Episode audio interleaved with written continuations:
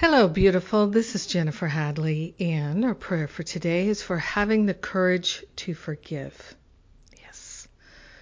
So grateful to cultivate that courage to forgive. So grateful and thankful that we can open our hearts, open our minds, open our life, open our very being to the pure love of the divine, and we are refreshed by it. So grateful and thankful to open ourselves to an infinite intelligence leading us and guiding us to a more harmonious life. We are partnering up with the higher Holy Spirit self here and now, grateful and thankful to choose more peace, more love, more joy. So grateful and thankful to consciously attune to an infinite intelligence that is getting up underneath us in every single moment supporting us in having the courage to forgive, the courage to let go of our grievances, the courage to let go of the wanting, needing, craving. We are grateful and thankful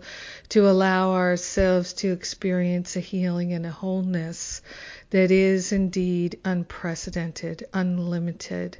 We are in a flow of perfect love and it's happening now.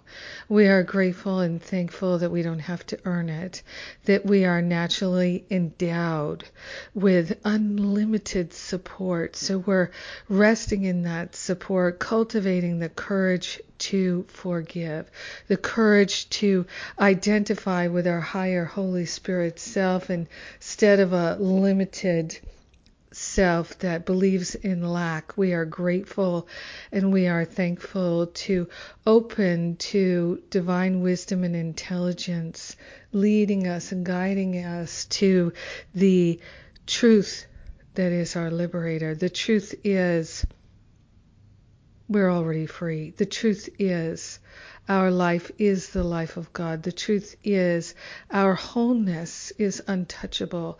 We're grateful and thankful to be restored in the mind.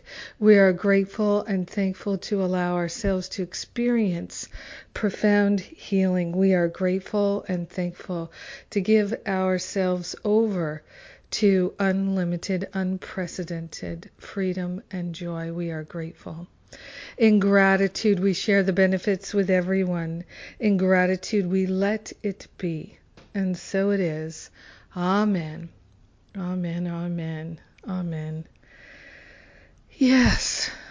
Well, I'm off to North Carolina today, and uh, I encourage you to uh, join me in prayers. We're traveling to North Carolina to have the courage to forgive. and we share our forgiveness with everyone because we're one with them.